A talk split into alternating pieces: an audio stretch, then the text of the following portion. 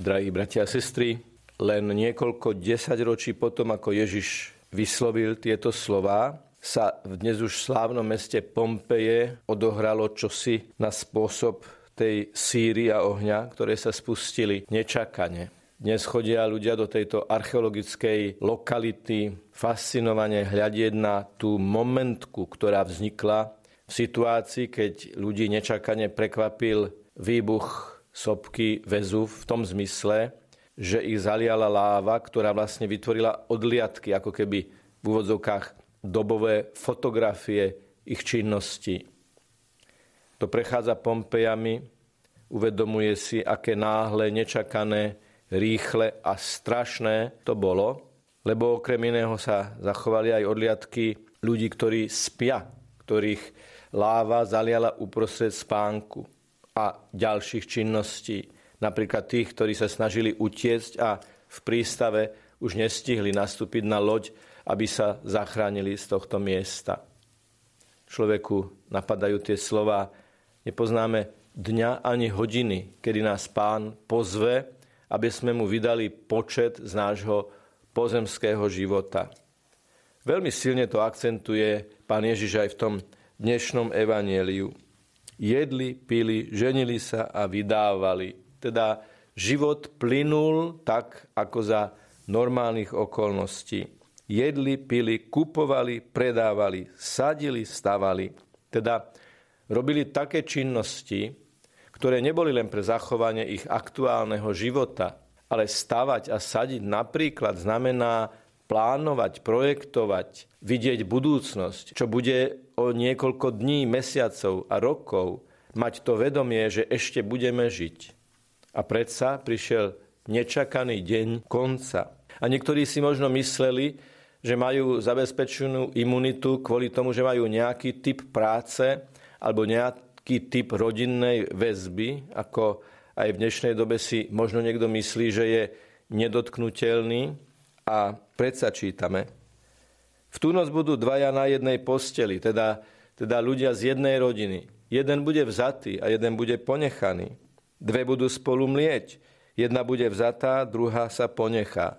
Nejde o nejakú masovú apokalypsu, ale o niečo sladom na jednotlivého človeka. Nepredstavujme si to ako nejaký kozmický Harmagedon, ale ako posolstvo pre jednotlivého človeka, že nikdy nevieš ani dňa, ani hodiny, kedy ťa pán osloví, aby si prešiel z tohto sveta pred jeho súdnu stolicu, pred osobný súd pred Ježišom Kristom.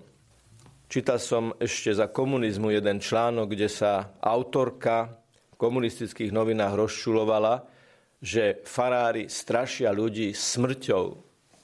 Všimnime si dobre tento výrok. Strašia ľudí smrťou.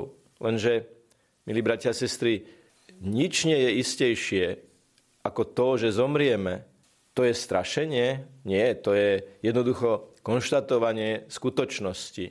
Nič nie je istejšie ako to, že aj týchto niekoľko minút, ktoré sme spolu a vnímame sa na tejto svetej omši, nás priblížilo k tomu tajomnému momentu nášho posledného výdychu na tejto zemi, v tomto pozemskom živote. Kiež by to bol aj prvý nádych novorodencov pre väčší život.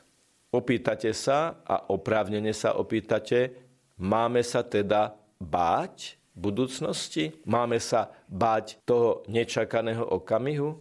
Nuž je jeden spôsob, ako zažívať v každej situácii hlboký vnútorný pokoj. A to je dar Ducha Svetého, veľký dar Ducha Svetého, ktorý môže dostať každý, kto má otvorené srdce.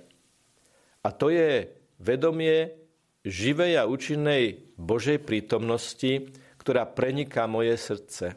Ak mám pokoj so svojim svedomím, so svojim spoločenstvom, ak mám pokoj s Bohom, nie v zmysle izolácie, ale v zmysle láskyplnej komunikácie, potom sa nemám čoho báť. Aj keby ma zaliala láva, aj keby ma pristihla nečakaná diagnóza, aj keby, nedaj Bože, sa stala nejaká nehoda, ak mám čisté srdce, ak som v milosti posvedzujúcej, ak žijem spôsobom, že prúdenie ducha medzi mojim srdcom a Božím srdcom je realitou mojich dní, ak v pokore každodenne neváham prosiť o odpustenie a odpúšťať, tak potom mám pokoj v sebe a v ktorejkoľvek sekunde môjho života by ma pán oslovil do väčšnosti, by som povedal, pane, snažím sa žiť tvoju prítomnosť a chcem žiť tvoju najsvetejšiu vôľu.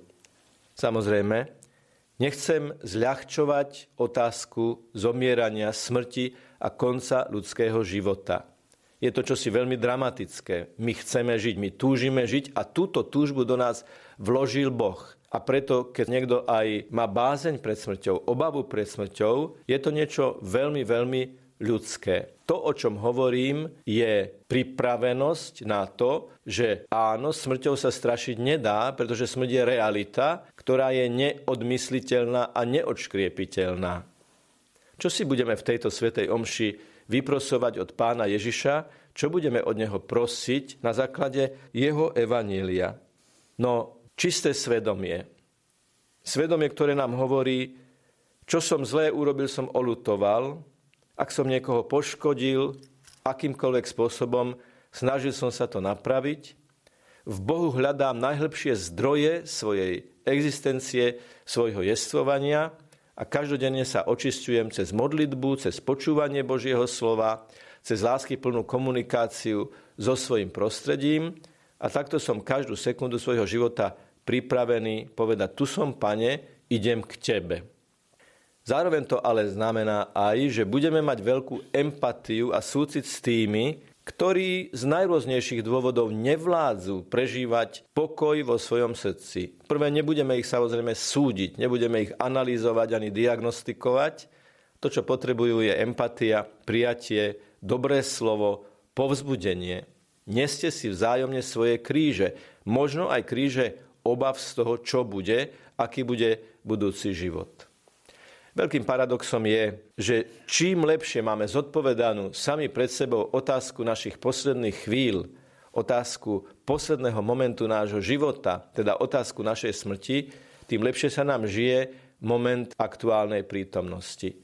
Ak teraz žijem lásku, už žijem so vstupenkou do neba. Láska je vstupenka do neba.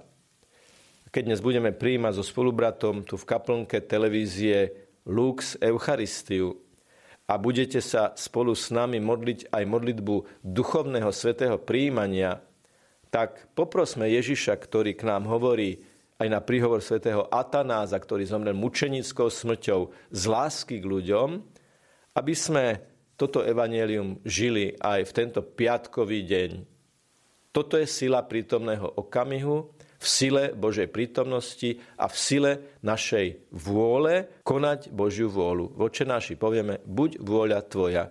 Ak slova buď vôľa Tvoja sa stávajú realitou nášho života, tak potom bude aj Božou vôľou, aby sme dostali väčšinu blaženosť v Jeho spoločenstve, v Jeho svetle, objatý Jeho láskou. Obkolesený svetými, na prvom mieste Panou Máriou. Nech je pochválený Pán Ježiš Kristus.